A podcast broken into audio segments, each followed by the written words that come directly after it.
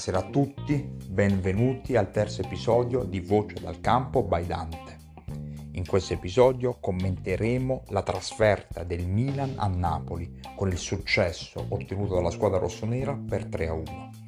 Il Milan si impone al San Paolo dopo ben dieci anni. Era il duemiladieci quando la squadra rossonera con gol di Ibra e Robinho espugnava il San Paolo.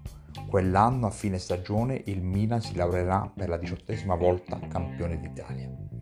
Vedremo quest'anno. Il Milan era schierato da Daniele Bonera,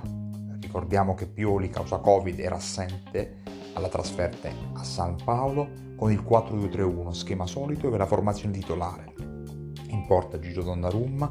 da destra verso sinistra Calabria, Chier, capitano Romagnoli, Teo Hernandez. A centrocampo il duo africano Ismail Benasser, Franchetti. Dietro il mostruoso Zlatan Ibrahimovic, Saelemaekers, Çalhanoğlu, Ante Rebić. Dietro Zlatan. Ante Rebić rientrava titolare dopo l'infortunio patito a Crotone e qualche spezzone di gara successivo al rientro dall'infortunio nelle ultime partite.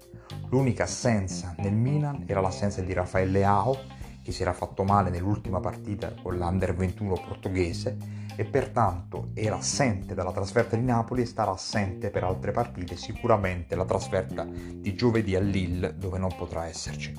Quindi diciamo che il Milan giocava con la formazione titolare, il Napoli giocava con la formazione più o meno titolare, pativa soltanto due assenze, l'assenza del suo portiere titolare Ospina e l'assenza dell'acquisto più importante del mercato estivo, l'attaccante nigeriano Osimhen. Schierava comunque una formazione importante, piena di giocatori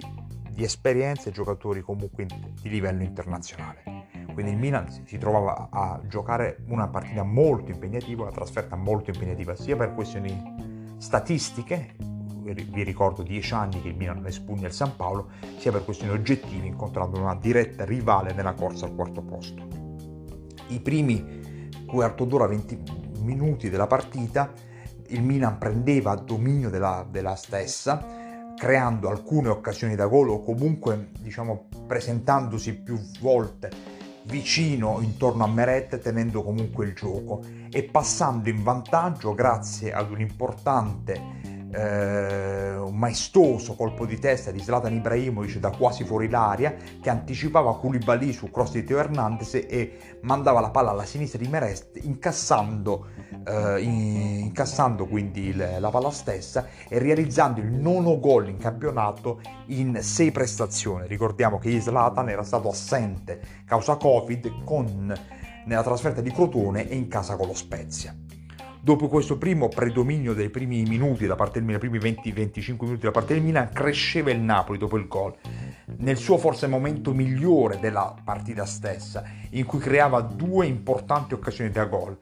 La prima, una, diciamo un gioco di gambe di Mertens in area di rigore, col quale il folletto belga si liberava e tirava la sinistra di Gigio Donnarumma, che allungandosi sulla sinistra smanacciava la palla in calcio d'angolo, facendo la, part- la parata più importante della serata e sicuramente una parata importante che gli varrà un voto apprezzato dal punto di vista delle pagelle di fine, di fine partita. Successivamente, su un'azione da calcio d'angolo, vi ricordo che il Milan dei gol subiti fino adesso li ha subiti quasi dei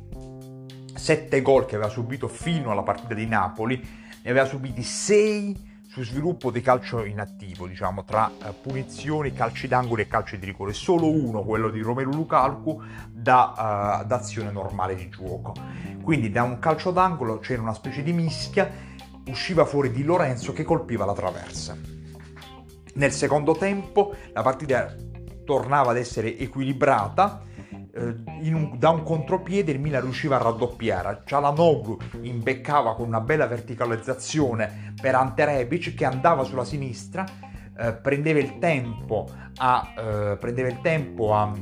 a Di Lorenzo e metteva al centro una palla importante dove Ibra andava alle spalle di Koulibaly davanti a Marui e di ginocchio incassava il gol, eh, insaccava il gol del due a zero per la squadra rossonera. A quel punto, con un'azione più o meno, diciamo, fortunosa, con, secondo me anche un mezzo fallo su Chessi,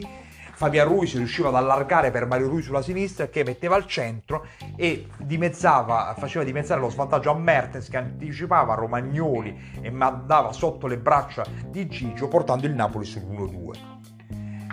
Dopo, dopo questo, la, diciamo, il momento saliente della partita è sicuramente rappresentato dall'espulsione di Bakayoko. Bakayoko, già ammonito nel primo tempo, fa un fallo eh, su un contropiede del motorino francese Teo, che se ne va sulla, diciamo, nella zona centrale. Bakayoko gli fa un fallo e viene pertanto espulso con la seconda ammonizione. A questo punto si potrebbe pensare, anche con i cambi da parte della squadra rossonera, a un possesso palla del Milan e comunque una partita che va a stancarsi, e invece in questo momento eh, viene fuori il Napoli, il momento di maggiore sofferenza del Milan. Viene fuori il Napoli, non crea tantissime occasioni da gol, la più importante è un'azione di Petagna, dove Petagna si ritrova il pallone e la passa tra virgolette quasi al Gigio Donnarumma, però prende il predominio del gioco, strano visto che giocava undici contro dieci. Il Milan riesce nella parte finale ad avere qualche occasione, la più importante è sicuramente il contropiede di Teo per Ughe, che permette al Milan stesso di eh, Ughe si diciamo, supera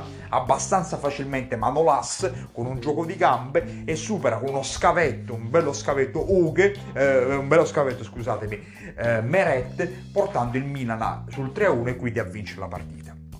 Vittoria fondamentale per il Milan, col quale il Milan si candida per un ruolo da protagonista in questa stagione, purtroppo condizionata in negativo dalla, uh, dall'infortunio finale di Ibra, che costringerà l'attaccante svedese a saltare almeno le prossime quattro sfide tra campionato e Coppa UEFA, tra cui la prossima fondamentale a Lille giovedì eh, alle sette, e l'infortunio anche di Saelemaekers in un ruolo, vi ricordiamo e continuiamo a ribadirlo, dell'esterno di destra di attacco, comunque di centrocampo, dove sicuramente il Milan è carente rispetto al resto dei ruoli e quindi sui quali il, diciamo, il giocatore belga, il,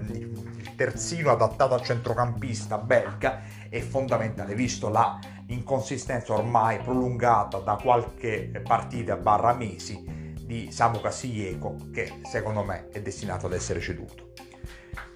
Ci vediamo, eh, spero che sia stato tutto chiaro, ci vediamo alla prossima puntata di Voce dal Campo con la trasferta del Milan a Lille per la quarta giornata dell'Europa League, trasferta che dobbiamo assolutamente vincere per ribadire la nostra posizione anche nel girone di Europa League. Grazie a tutti, buona serata.